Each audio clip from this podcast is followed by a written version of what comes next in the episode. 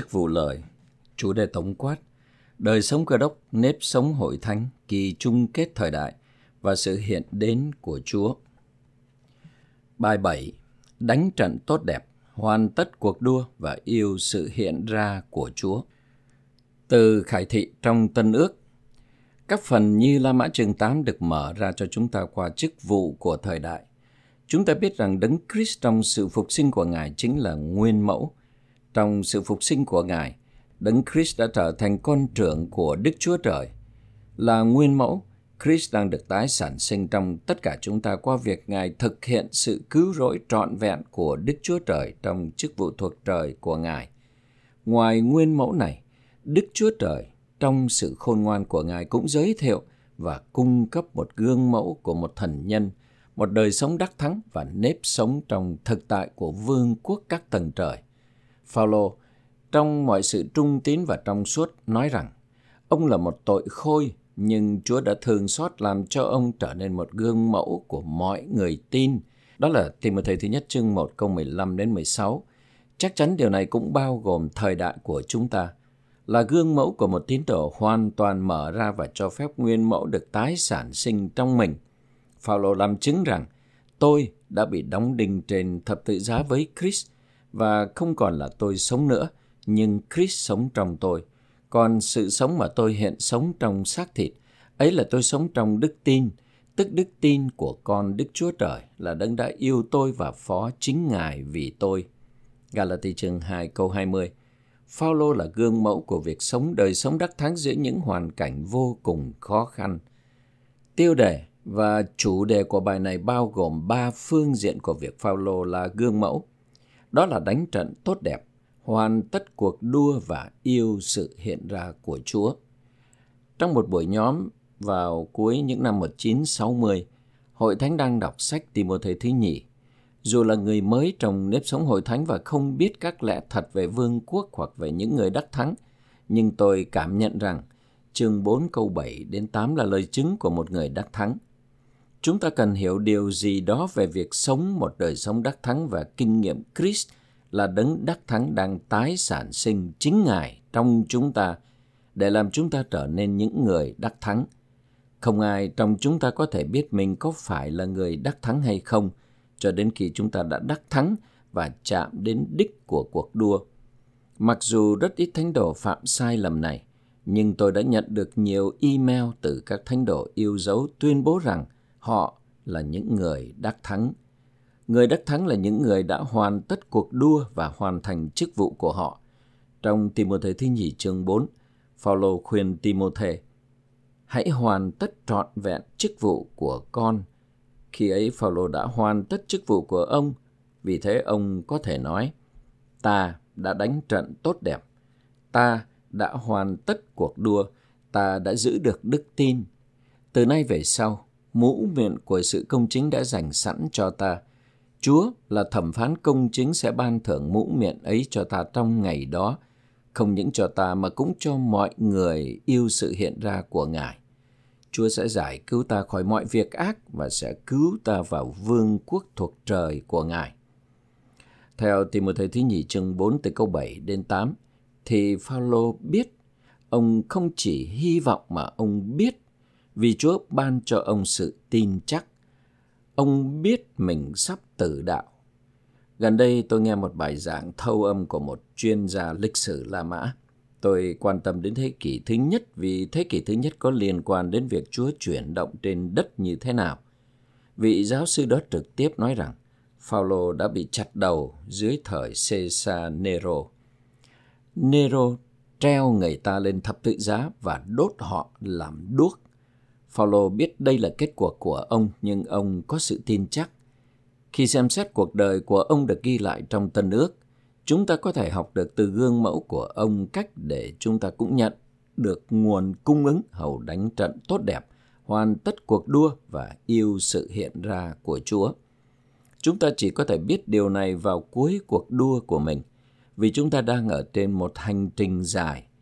Nhiều người trong chúng ta nhận thức rằng từ bây giờ đến cuối cuộc đua của mình, bất cứ điều gì cũng có thể xảy ra. Chúng ta có khả năng gặp bất cứ loại thất bại nào chúng ta vẫn đang có một thân thể là thân thể của tội và sự chết.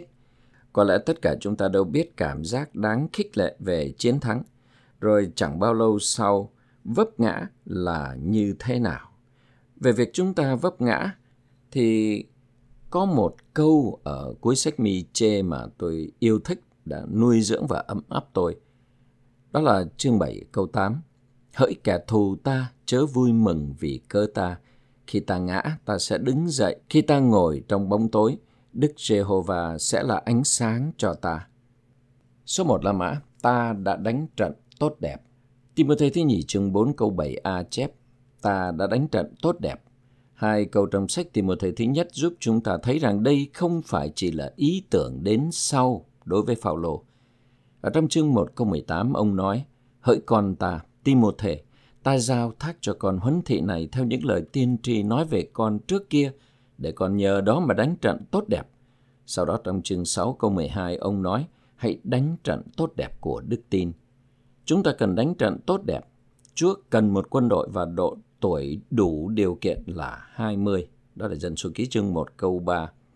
Chúng ta không cần phải ở độ tuổi 80. Không có một siêu tiêu chuẩn. Chúng ta có thể là một người lính bằng cách đạt tới một giai đoạn nào đó theo sự phát triển bình thường của đời sống cơ đốc. A. Một đời sống cơ đốc đúng đắn bao gồm việc đánh trận tốt đẹp chống lại Satan cùng vương quốc tối tăm của hắn và vì ích lợi của vương quốc Đức Chúa Trời. Tất cả chúng ta cần học cách chiến đấu chống lại Satan và vương quốc tối tăm của hắn. Ngày nay ở nước Mỹ, vương quốc tối tăm còn đang năng động hơn bao giờ hết. Con người đang chiến đấu chống lại nhau và chống lại các đảng chính trị đối lập. Nhưng chúng ta không nên chiến đấu trong lĩnh vực đó. Chúng ta nên chiến đấu vì ích lợi của vương quốc Đức Chúa Trời. B. Paulo xem chức vụ là một chiến trận vì Christ giống như sự phụng sự tế lễ được xem là sự phụng sự quân đội, một chiến trận. Timothy thứ nhì chương 2 câu 3 và dân số ký chương 4 câu 23, câu 30 và câu 35. C. Không ai đi lính mà còn vướng bận việc của đời sống này. Điều này nghĩa là để đánh trận tốt đẹp vì ích lợi của Đức Chúa Trời trên đất, chúng ta phải dọn sạch mọi vướng bận thuộc đất. Phát ngôn trong một kỳ tiệc thường niên cách đây vài năm, một đồng công lớn tuổi quan tâm đến chúng ta cách đặc biệt và khích lệ chúng ta về chuyển động của Chúa. Anh nói rằng, tất cả chúng ta hãy suy xét việc thoát khỏi nợ nần trong vòng 5 năm tới. Đó là một lời khôn ngoan về việc được giải thoát khỏi vướng bận.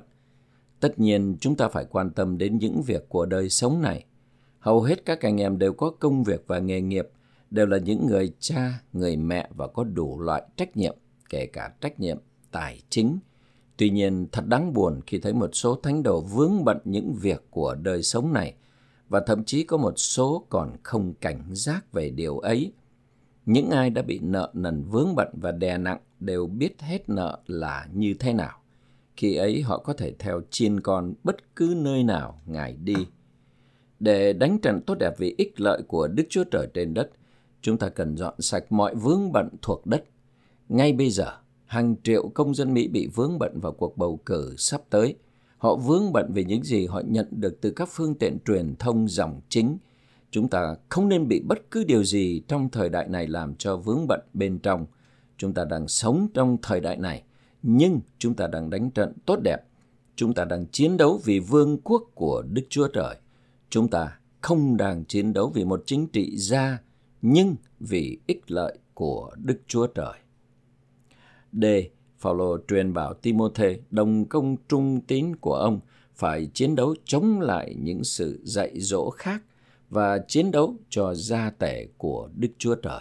Timôthê thứ nhất chương 6 câu 12 và Timôthê thứ nhì chương 2 câu 3 đến 4.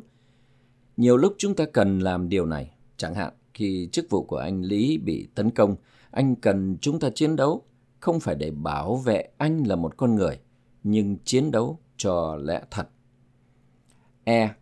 Đánh trận tốt đẹp là đánh trận chống lại những sự dạy dỗ khác và thực hiện gia tể của Đức Chúa Trời theo chức vụ của vị sứ đồ về phúc âm ân điển và sự sống đời đời vì vinh hiển của Đức Chúa Trời đáng chúc tụng.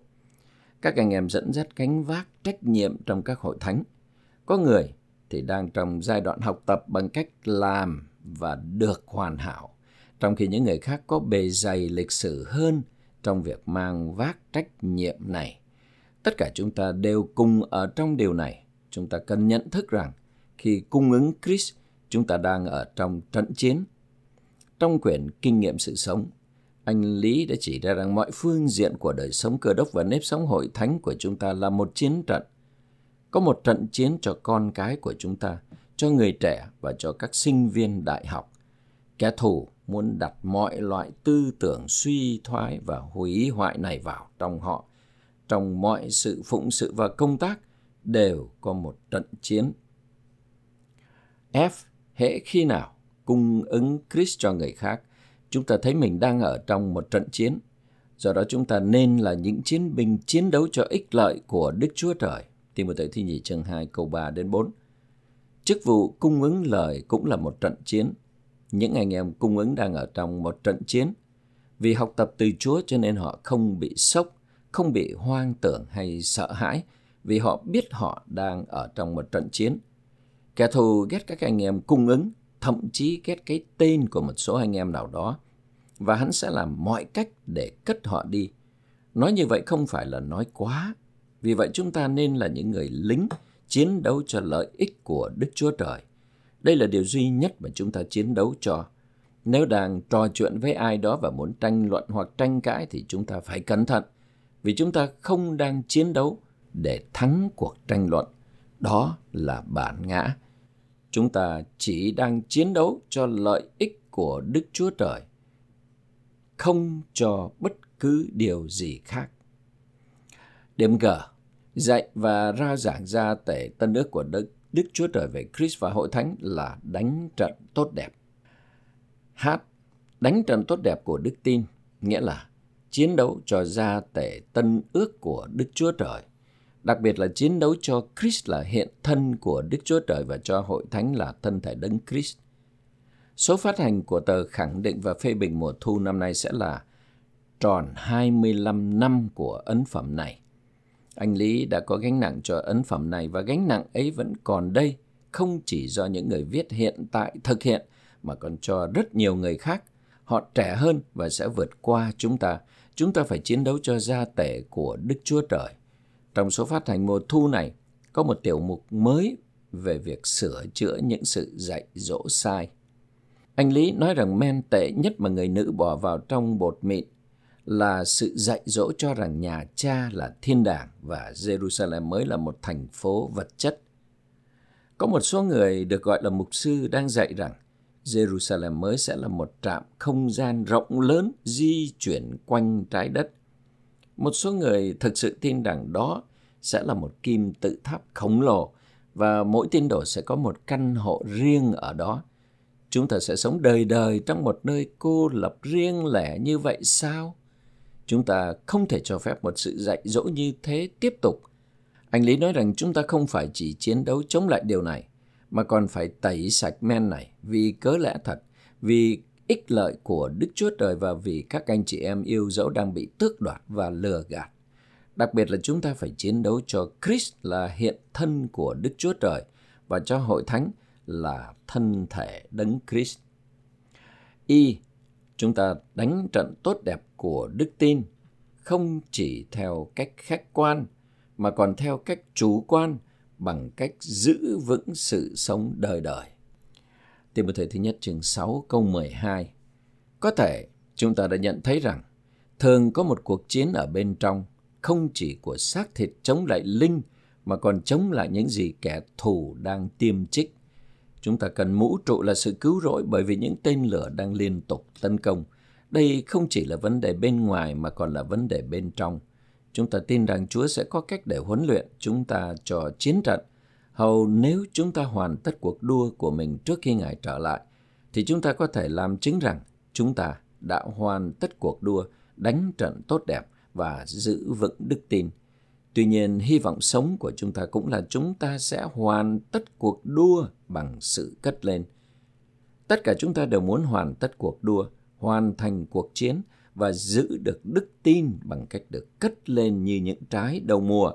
Nhưng nhiều anh chị em sẽ hoàn tất cuộc đua của họ trước khi những trái đầu mùa được cất lên. Thật tốt biết bao nếu những người này có thể nói, tôi đã đánh trận tốt đẹp. Quân đội vẫn đang tích cực và những người khác vẫn đang hành quân, nhưng tôi đã làm xong phần của mình. Ngay lúc này, tôi không thể nói rằng tôi đã đánh trận tốt đẹp.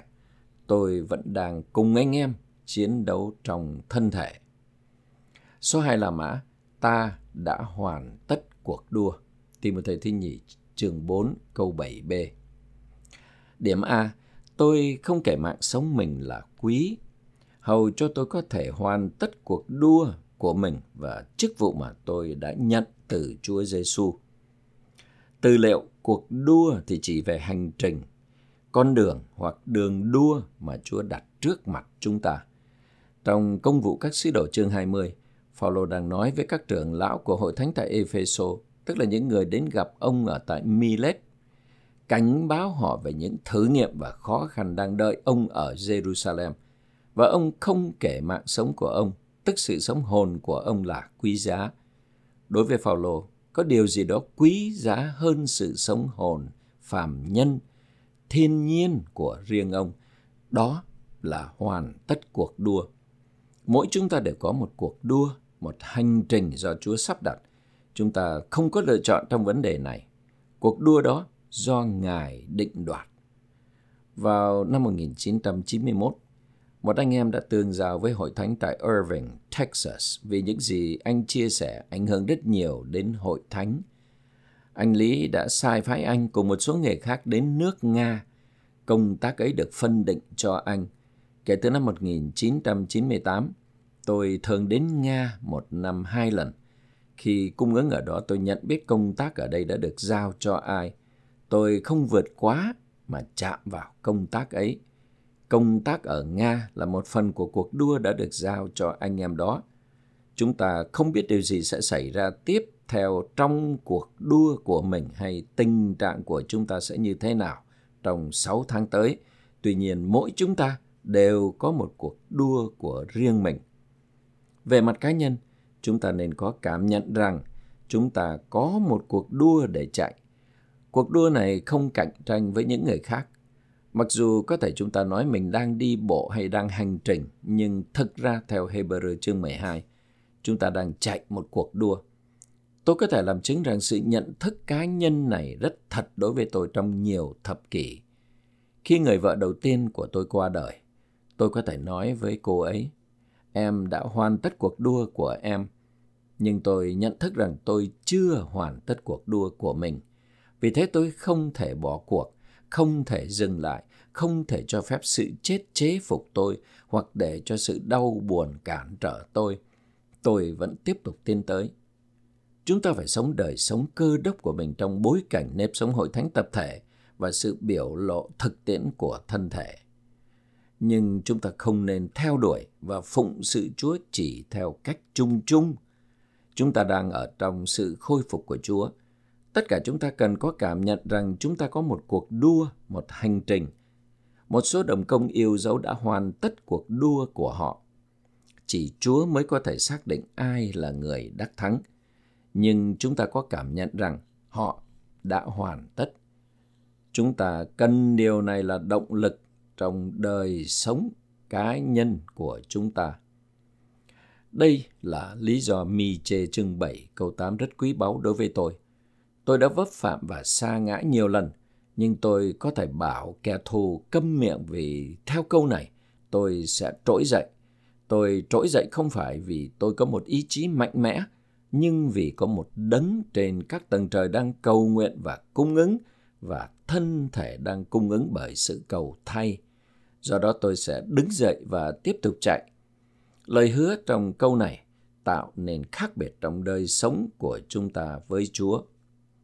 Số 1. Phaolô bắt đầu chạy cuộc đua thuộc trời sau khi ông được Chúa chiếm lấy, và ông liên tục chạy để có thể hoàn tất cuộc đua. Cô tôi thứ nhất chương 9 câu 24 đến 26 và Philip chương 3 câu 12 đến 14.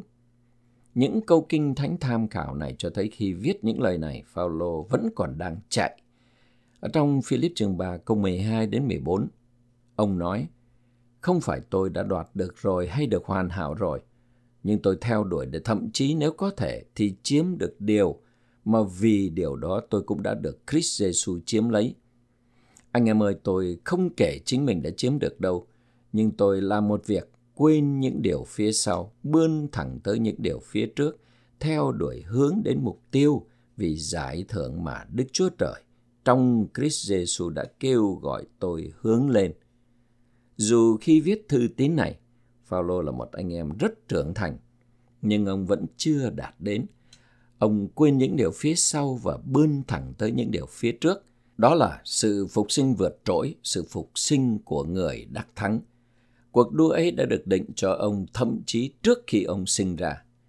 Khi Chúa hiện ra với Anania và chỉ dẫn ông đặt tay lên sau lơ, Anania đã sợ một cách có thể thông cảm được trước nhiệm vụ này vì tiếng tâm của sao lơ. Trong công vụ các sứ đồ chương 9 câu 13 đến 14, Anania nói, Thưa Chúa, con có nghe nhiều kẻ nói về người này. Thể nào anh ta đã làm nhiều điều ác đối với các thánh đồ của Ngài tại Jerusalem. Và tại đây, anh ta nhận uy quyền từ các thầy tế lễ cả để trói mọi người kêu đến danh Ngài. Câu 15 chép, nhưng Chúa phán với ông, hãy đi, vì người này là chiếc bình được chọn của ta để mang danh ta trước mặt dân ngoại, các vua và con dân Israel. Ở trong công vụ các sứ đồ chương 22 câu 14, Chúa nói với Anania rằng, Phaolô đã được chọn để biết ý muốn của Ngài, thấy đấng công chính và nghe tiếng từ miệng Ngài. Ngay từ đầu Phaolô đã có một cuộc đua, không phải là ông chỉ mới bắt đầu chạy, Chúa có một con đường cho ông. Sau khi hoán cải, Phaolô đi vào đông vắng, và sau đó ông ở Antioch và ông đã hoàn tất cuộc đua của mình tại La Mã. Ông muốn đến La Mã nhưng ông đã đi đến đó trong xiềng xích và bị bắt giam, được phóng thích và bị cầm tù một lần nữa. Cuối cùng thì ông đã hoàn tất cuộc đua của mình tại La Mã. Tìm một thời thứ nhì chương 1 câu 16 đến 17 và chương 4 câu 6. Số 2. Mãi cho đến giây phút cuối cùng của cuộc chạy đua, sứ đồ Phaolô mới có thể công bố cách toàn thắng. Ta đã hoàn tất cuộc đua và quả quyết rằng ông sẽ được Chúa ban thưởng lúc Ngài hiện ra. Tất cả chúng ta đều ở trên một cuộc đua, một hành trình, một đường đua. Do đó, không ai trong chúng ta có thể nói là mình đã hoàn tất hoặc biết mình sẽ hoàn tất.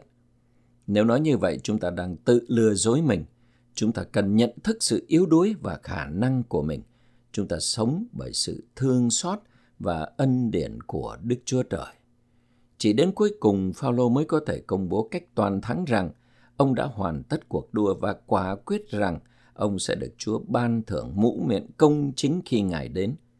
Phaolô không nói ông hy vọng hay cầu nguyện để nhận được mũ miệng là phần thưởng. Lúc cuối cùng, ông đã có sự tin chắc. Bây giờ, Điều này cần được linh áp dụng cho chúng ta.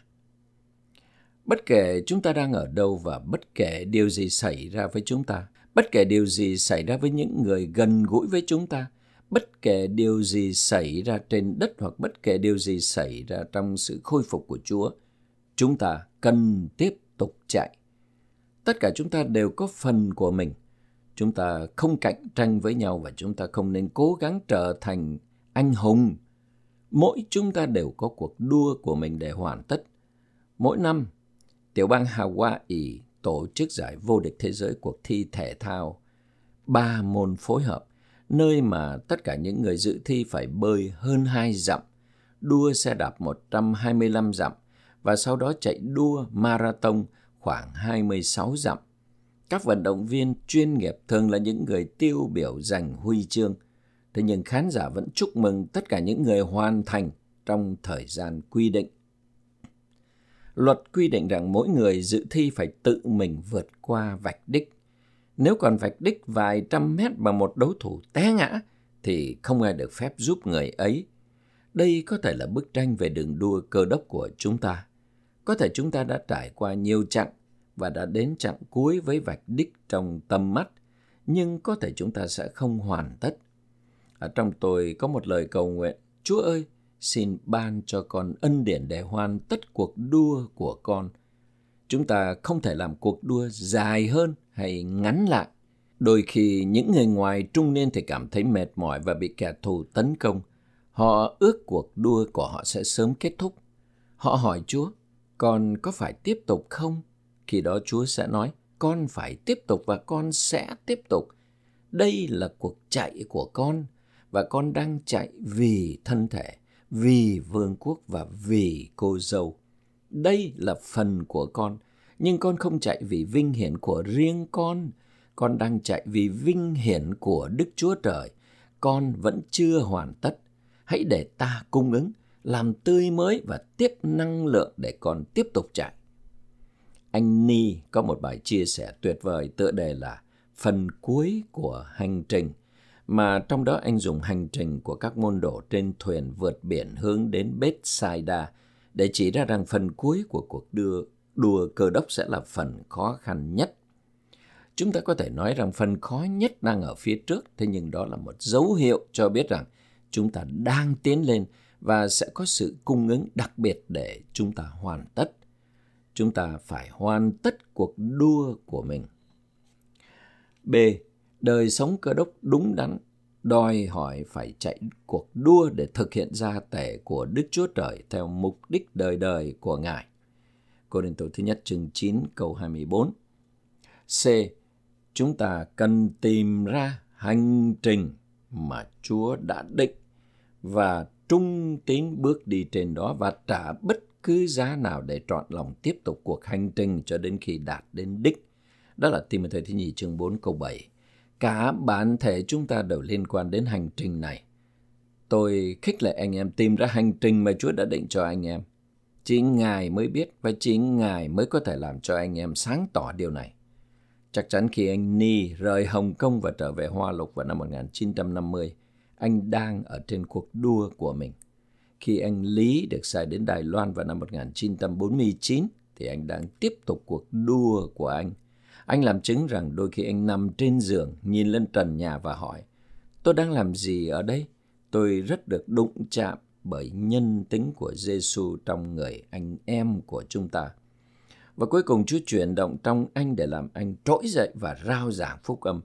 Trong vòng chưa đầy 5 năm, 20.000 người đã được cứu. Những gì Chúa đạt được ở Đài Loan là một phước hạnh to lớn cho cả trái đất. Sau đó anh Lý đã viếng thăm nước Mỹ và cuối cùng Chúa đã bày tỏ rằng anh nên chuyển đến Mỹ.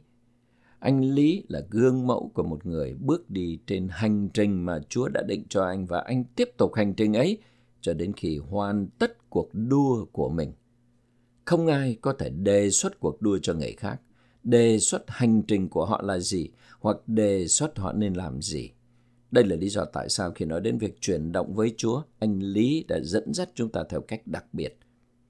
Trong cuộc di trú năm 1970, anh đơn giản dạy chúng ta cầu nguyện, tiếp xúc Chúa là đầu và sau đó tương giao với các anh em dẫn dắt. Không có điều gì được tổ chức cả, không ai có thể quyết định cuộc đua cho người khác. Điều này không có nghĩa là các anh em dẫn dắt sẽ không tương giao với nhau để đề xuất một lộ trình để thực hiện. Các anh em có thể nói, chúng tôi nghĩ trong hoàn cảnh của anh thì tốt hơn là anh nên ở lại đây một thời gian. Đó không phải là sự kiểm soát. Vấn đề là chúng ta không nên xen vào cuộc sống của người khác. Chúng ta cần biết giới hạn của mình. Chúng ta có thể khích lệ người khác tìm kiếm và hoàn tất cuộc đua của họ. Vợ chồng không thể định đoạt cuộc đua của nhau và họ cũng không thể định đoạt cuộc đua của con mình.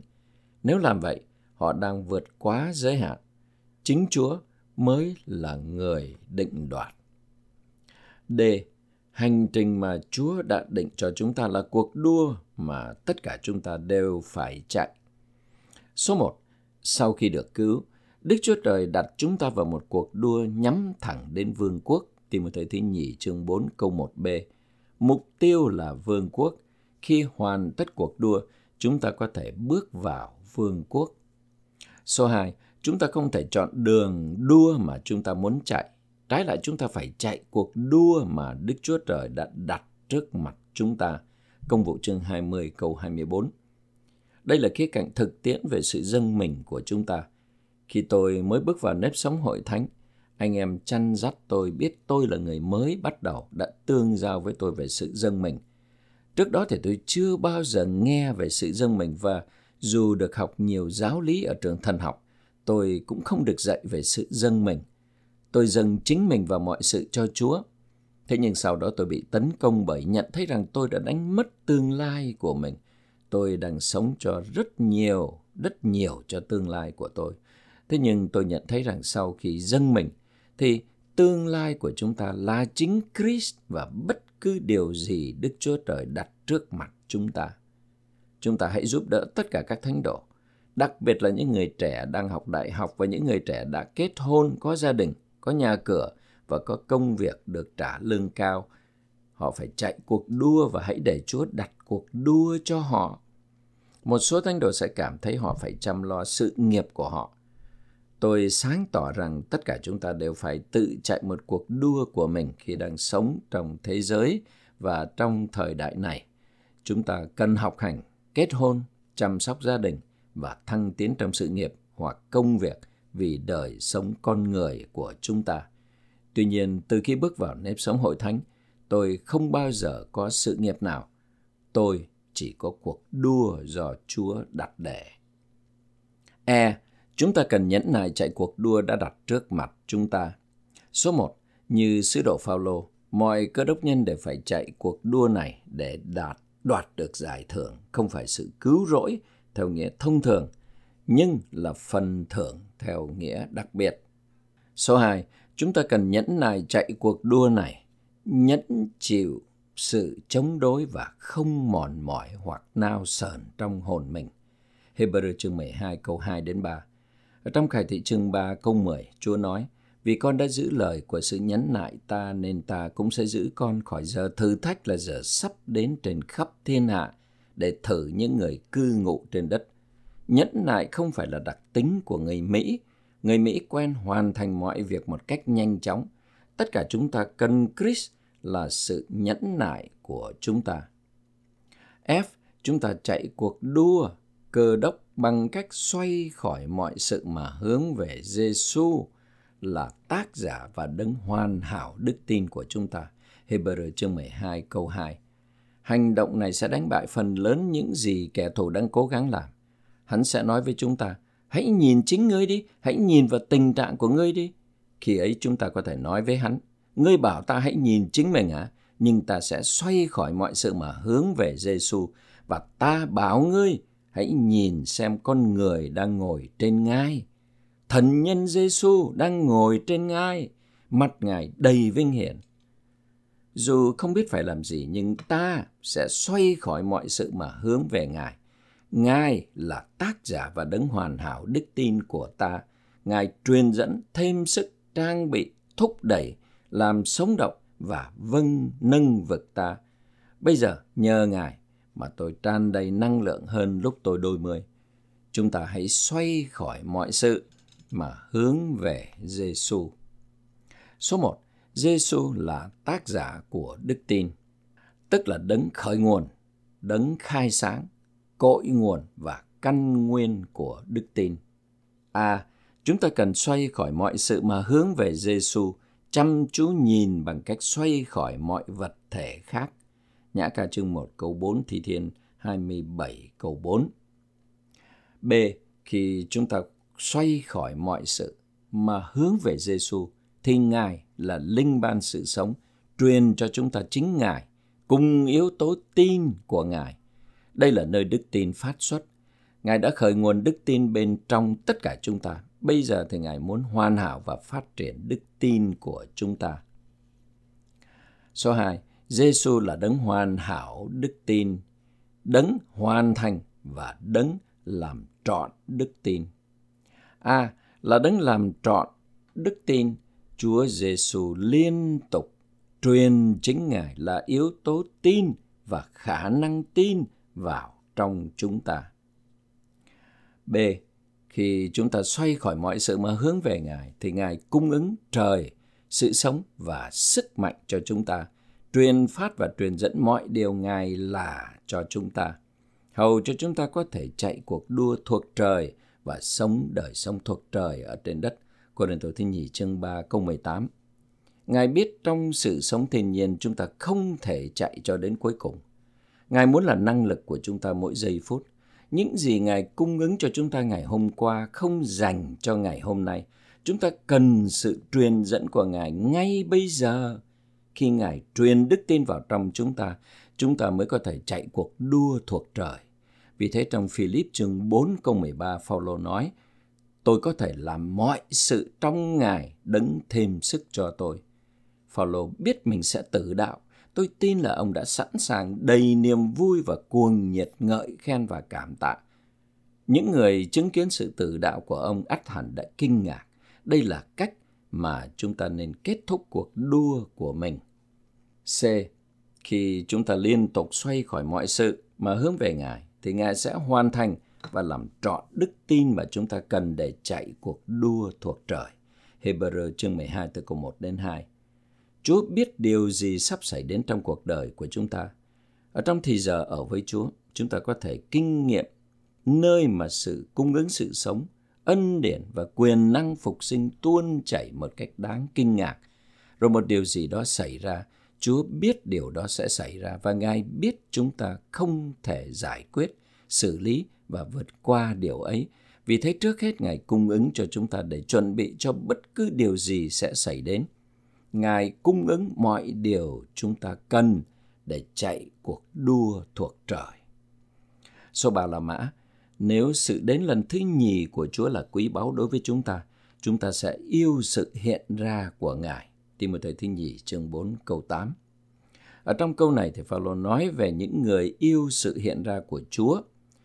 Trong câu 10 thì ông nói Đề mà đã lìa bỏ ta vì yêu mến thời đại hiện tại điều trọng yếu ở đoạn cuối là điều mà chúng ta yêu. Có thể chúng ta yêu Chúa nhưng chúng ta có yêu sự hiện ra của Ngài không? Nếu Ngài đến và muốn cất chúng ta lên ngay bây giờ, chúng ta có nhìn lại giống như là vợ của Lót không? Nếu ngày nay chúng ta không yêu sự hiện ra của Chúa, thì chúng ta có thể giống như chị em đang say cối và anh em ở ngoài đồng bị để lại và không được cất lên không? A. À, yêu sự hiện ra của Chúa và yêu chính Chúa thì không thể tách biệt.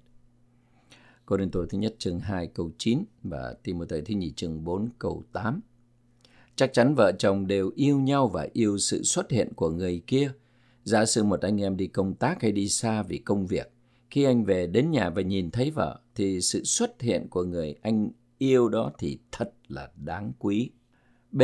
Nếu đang đợi Chúa đến chúng ta nên là những người yêu sự hiện ra của Ngài. C.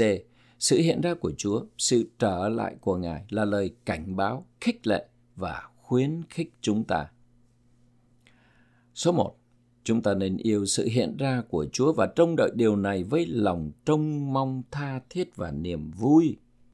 Khải thị chương 22 câu 20 Chúng ta nên có một nếp sống yêu sự hiện ra của Chúa Điều đó khiến chúng ta không nản lòng, nhưng cứ trung tín với Chúa. Tôi hiểu cảm nhận bên trong của những người trẻ và những người đã trưởng thành về sự hiện đến của Chúa. Khi họ nghe một anh em lớn tuổi nói về sự hiện đến của Chúa, rồi sau đó cầu nguyện, Chúa Giêsu ơi, xin hãy đến. Một số anh em yêu dấu này có thể nghĩ, anh ấy là một người lớn tuổi, anh ấy đã có cơ hội trải qua nhiều điều trong đời người. Tôi có thể hiểu tại sao anh ấy muốn Chúa đến, trong lòng của nhiều thánh đồ yêu dấu, nhất là của những người trẻ đang nói, Chúa Giêsu ơi, xin hãy đến. Thế nhưng khoan khoan khoan khoan, một số người muốn trải nghiệm việc tổ chức hôn lễ, kết hôn, rồi làm cha mẹ. Khi Chúa đến, trên đất sẽ có thánh đồ ở mọi lứa tuổi. Chúng ta cần mở ra để Ngài đem vào chúng ta lòng yêu sự hiện ra của Ngài. Số 2 Chúng ta nên có một đời sống yêu sự hiện ra của Chúa. Điều này làm chúng ta không bị nản lòng, nhưng cứ trung tín cho đến cuối cùng. Timothy thứ nhì chương 4 câu 8 và Khải thị chương 17 câu 14. D. Yêu sự hiện ra của Chúa tương phản với yêu thời đại hiện tại. Timothy thứ nhì chương 4 câu 8 và 10. Để mà rời bỏ Phaolô và Phaolô biết lý do Lý do không chỉ là sự mạo hiểm khi làm đồng công của Phaolô hoặc khi làm việc dưới sự lãnh đạo của một người có khải tượng và chức vụ của thời đại. Trong lịch sử của chúng ta, đã có những thánh đồ từ chối gắn bó với một số đồng công về sự bắt bớ mà họ có thể đối diện. Tuy nhiên, Phaolô biết Đê-ma một đồng công đã rời bỏ ông là vì người ấy yêu thời đại hiện tại. Tôi vui mừng vì Chúa đã cho phép điều này được ghi lại ở trong Kinh Thánh. Nếu không có thể chúng ta nghĩ rằng Đê-ma là một thánh đồ hâm hẩm ở trong nếp sống hội thánh, một chân thì ở trong thế giới và một chân thì ở trong nếp sống hội thánh. Đê-ma là một đồng công của sứ đồ Phaolô, nhưng ông yêu thời đại hiện tại. Trong lòng tôi thì có một cảm nhận sâu sắc vì quan tâm yêu thương thế hệ trẻ về vấn đề yêu thời đại hiện tại và bị định hình bởi tư tưởng và giá trị của thời đại hiện tại. Thật đáng buồn khi các học sinh trung học có nan đề với sự dạy dỗ đáng tin của chúng ta về hôn nhân do Đức Chúa Trời chỉ định. Đó là một nam và một nữ. Họ cho rằng điều đó đã lỗi thời và chính phủ đã thông qua luật chống lại điều mà Đức Chúa Trời chỉ định và đã được tòa án tối cao pháp viện này của nước này tán thành. Mặc dù có một luật như thế, thế nhưng tiếp nhận một tư tưởng như vậy cho thấy sức ảnh hưởng của thời đại hiện tại. Hơn nữa, nhiều người thích vui hưởng thời đại hiện tại và nhiều điều ở trong đó, nhất là các quốc gia giàu có. Bản thể tôi đang gào thét với Chúa, xin thương xót chúng con, xin cứu tất cả chúng con, xin hãy cứu những người trẻ, xin cứu những đứa trẻ khi chúng lớn lên, nguyện họ yêu Ngài và yêu sự hiện ra của Ngài. Số 1. Thời đại là một phần, một bộ phận hoặc một phương diện của hệ thống thế giới thuộc Satan mà đã được hắn sử dụng để chiếm đoạt và nắm giữ con người và ngăn họ khỏi Đức Chúa Trời và mục đích của Ngài. Giang nhất chương 5 câu 19 và chương 2 câu 15. Số 2 trong Timothée thứ nhì chương 4 câu 10. Thời đại hiện tại chỉ về thế giới vây quanh, thu hút và cám dỗ chúng ta. Chúng ta không thể tiếp xúc với thế giới nếu chúng ta không tiếp xúc với thời đại hiện tại của thế giới. Chúng ta đang ở trong thế giới, thế nhưng chúng ta không thuộc về thế giới. Chúa đã cầu nguyện để chúng ta được gìn giữ khỏi kẻ ác, đó là Giăng chương 17 câu 15. Chúng ta đang ở thời đại hiện tại. Hiện tại thì ở nước Mỹ có sự hỗn loạn, bất pháp và hận thù, đồng thời cũng có nhiều thiết bị mới ra đời và nhiều phương cách mới để vui hưởng. Những người trẻ bị thời đại hiện tại bao vây, họ cần gương mẫu của những người yêu sự hiện ra của Chúa, chứ không yêu thời đại hiện tại. Số 3. Để mà yêu mến thời đại hiện tại vì sự thu hút của thời đại hiện tại mà ông đã lìa bỏ sứ đồ Phaolô. Tìm một thời thi nhị chương 4 câu 10. Satan thì khôn khéo, Hắn rất hiểu về nội tâm, sở thích, tính khí và xu hướng của con người chúng ta. Từ đó hắn thiết kế các phương diện của thời đại hiện tại nhằm lôi cuốn chúng ta. Chúng ta bị lôi kéo vào một phương diện nào đó của thời đại hiện tại và có thể tiếp tục yêu nó. Vợ của Lót thì nhìn lại vì ở đó có điều gì đó mà bà yêu quý và bà không thể bỏ nó đi. Hậu quả là bà trở thành trụ muối Số 4, trong La Mã chương 12 câu 2, Phaolô khuyên chúng ta đừng bị rập khuôn theo thời đại này, nhưng được biến đổi bởi sự đổi mới tâm trí. Không bị rập khuôn nghĩa là không bị định hình theo thời đại này. Chúng ta không nên bị đồng hóa theo thời đại hiện tại và không nên để nó định hình suy nghĩ, giá trị và mục tiêu của chúng ta. Trái lại chúng ta nên được biến đổi bởi sự đổi mới của tâm trí. Nhiều thánh đồ đã trung tín trong nhiều thập kỷ và trưởng thành, rất có năng lực, học vấn cao và thăng tiến trong nghề nghiệp là các gương mẫu cho chúng ta. Tôi rất cảm động trước chứng cớ mà tôi đã chứng kiến tại Đài Loan trong hơn 50 năm. Nhiều chuyên gia, giáo sư, bác sĩ và nhiều người nữa, họ được giáo dục tốt, có cuộc sống rất danh giá, nhưng họ không yêu điều đó và không sống vì điều đó. Thay vào đó họ đang sống vì ích lợi của Đức Chúa Trời. Thông điệp này cần được truyền tải đến người trẻ không chỉ bằng lời nói mà bằng gương mẫu của chúng ta. Các anh em đã từ bỏ việc kinh doanh, thực hành nghề y hoặc nghề luật để trở thành các đồng công hoặc các trưởng lão trọn thời gian vì đó là cuộc đua của họ. Họ không vì sự nghiệp nhưng vì vương quốc. Họ không yêu thời đại hiện tại và họ từ chối những cám dỗ của nó. Một anh em cùng với gia đình của anh đã được dẫn dắt để di trú. Anh có một công việc rất tốt và anh thông báo cho ông chủ rằng anh sẽ nghỉ việc. Thấy sẽ mất mát lớn, ông chủ của anh đã đề nghị thăng chức và tăng lương gấp đôi cho anh. Thế nhưng anh nói, cảm ơn ông, nhưng mà tôi đang theo chiên con. Tôi phải hoàn tất cuộc đua của mình. A. À, thời đại này ở trong câu 2 thì chỉ về phần hiện tại, thực tiễn của thế giới mà đối lập với nếp sống thân thể và thay thế nếp sống thân thể. B. Rập khuôn theo thời đại này nghĩa là làm theo những khuôn rập hiện đại của thời đại hiện tại. Được biến đổi là để cho yếu tố hữu cơ được đem vào bản thể chúng ta, nhờ đó sản sinh một sự thay đổi mang tính trao đổi chất ở bên trong. Đó là Corinto thứ nhì chương 3 câu 18. Chúng ta phải quyết định trở thành một chiếc bình mở ra và chúng ta cần tích cực cầu nguyện mỗi ngày rằng Chúa ơi, xin đem chính Ngài vào trong con, xin dùng quyền năng làm con mạnh mẽ vào trong người bề trong, xin lập nhà Ngài ở trong lòng con. Chúa ơi xin lớn lên trong con, thành hình trong con và biến đổi con. Con muốn được đổi mới trong linh của tâm trí. Chúng ta cần tích cực cầu nguyện vì nếu thụ động chúng ta không để cho Chúa hành động trong chúng ta. Nếu thụ động đối với Chúa trong sự ban phát của Ngài thì trong thực tế chúng ta đã đang nói không Chúng ta cần nói, Chúa ơi, cảm tạ Ngài vì một ngày mới. Ngày hôm nay, xin Ngài hãy trưởng tiến và đem Ngài vào trong con. C. Vì thời đại hiện tại, chống đối hội thánh, tức là ý muốn của Đức Chúa Trời. Cho nên chúng ta không thể bị rập khuôn theo thời đại hiện tại này. Là mã chương 12 câu 2. D. Nếu muốn sống ở trong thân thể đấng Christ, chúng ta không nên đi theo thời đại hiện tại hoặc là bị rập khuôn theo thời đại ấy hoặc là bị đồng hóa theo nó. Số 5. Nếu yêu thời đại hiện tại, chúng ta đứng về phía thế giới. Nếu yêu sự hiện ra của Chúa, chúng ta đứng về phía Ngài và cùng Ngài chiến đấu cho ích lợi của Ngài. Timothy nhì chương 4 từ câu 1 đến 2, câu 4 đến 8 và câu 10. Không có sự trung lập. E. Người nào yêu Chúa, trông đợi sự hiện đến của Ngài và yêu sự hiện diện hay là hiện ra của Ngài thì sẽ đắc thắng. Cô Đình Tổ thứ nhất chương 2 câu 9, Timothy thứ nhì chương 4 câu 8, Khai thị chương 22 câu 20 và Khai thị chương 17 câu 14. Đây là một phần của gương mẫu, đây là điều mà chúng ta cần theo đuổi. Chúng ta phải yêu Chúa, trông đợi sự hiện đến của Ngài và yêu sự hiện ra của Ngài Kết quả của những điều này là sự đắc thắng. Chúng ta sẽ đắc thắng nhưng không phải là một người đắc thắng.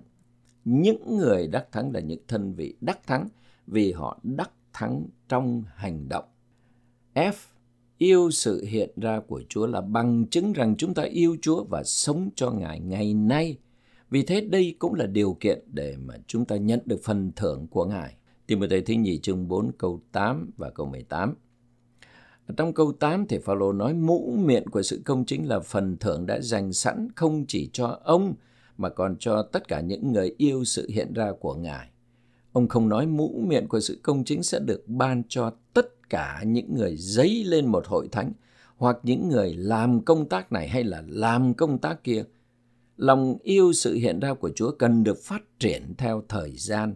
Nghe một bài giảng một ngày nào đó suy ngẫm bài giảng đó trong lời Thánh Phấn Hưng mỗi sáng và vào ngày của Chúa, nói một vài lời về bài giảng đó thì là rất tốt thế nhưng có thể sau đó bài giảng đó sẽ trôi qua.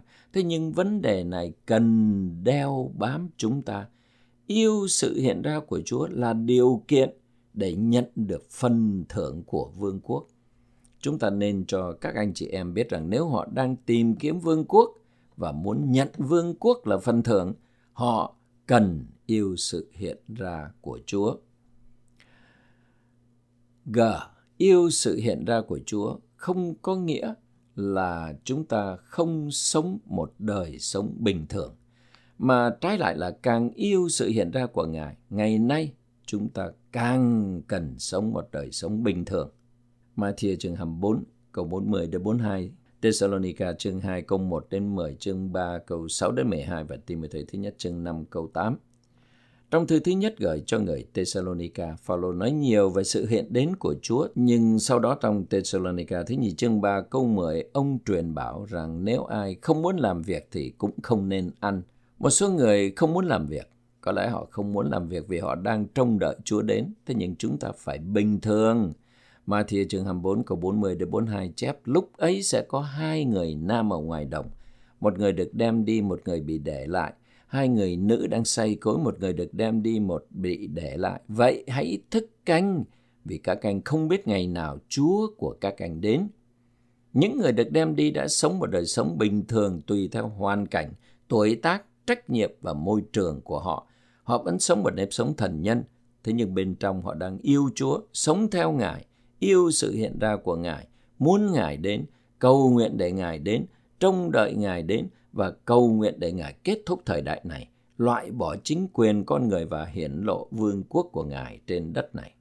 Bên ngoài, chúng ta có thể đang rửa chén, đang giặt rũ, bị kẹt xe ở trên đường đi làm, hoặc đang tập trung vào trách nhiệm của mình trong công việc. Thế nhưng bên trong, chúng ta sẵn sàng được cất lên. Hát là những người yêu Chúa Giêsu, nhận Ngài là sự sống, sống Ngài và tôn đại Ngài Chúng ta nên trông đợi sự hiện đến của Ngài và yêu sự hiện ra của Ngài. Đây nên là khát vọng của chúng ta và nếp sống của chúng ta là những người hy vọng bước vào niềm vui của Ngài, được cứu vào trong vương quốc thuộc trời của Chúa và nhận được mũ miệng của sự công chính. Tìm Timothy thứ nhì chương 4 câu 8 câu 18. Ở trong Timothy thứ nhì chương 4 câu 18 thì Phaolô nói, Chúa sẽ giải cứu ta khỏi mọi việc ác và sẽ cứu ta vào vương quốc thuộc trời của Ngài. Nguyện vinh hiển quy về Ngài mãi mãi vô cùng. Amen. Thật là một câu kinh thánh tuyệt vời. Phaolô biết Chúa sẽ giải cứu ông khỏi mọi việc ác. Bất kể Nero hay là cận vệ của hoàng đế La Mã sẽ làm gì ông? Ông tin chắc rằng Chúa sẽ giải cứu ông khỏi mọi việc ác và cứu ông vào vương quốc trời của Ngài. Mọi vinh hiển quy về Chúa. Những người đắc thắng sẽ đi đầu dâng vinh hiển cho Đức Chúa Trời Cha, Đức Chúa Trời Con và Đức Chúa Trời Linh.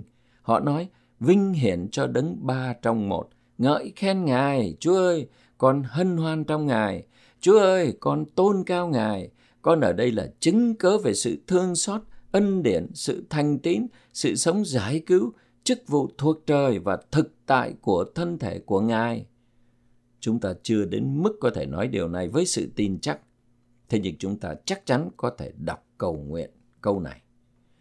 Chúa Giêsu ơi, chúng con cầu thay cho tất cả thánh đồ ở tất cả các hội thánh trong sự khôi phục của Ngài.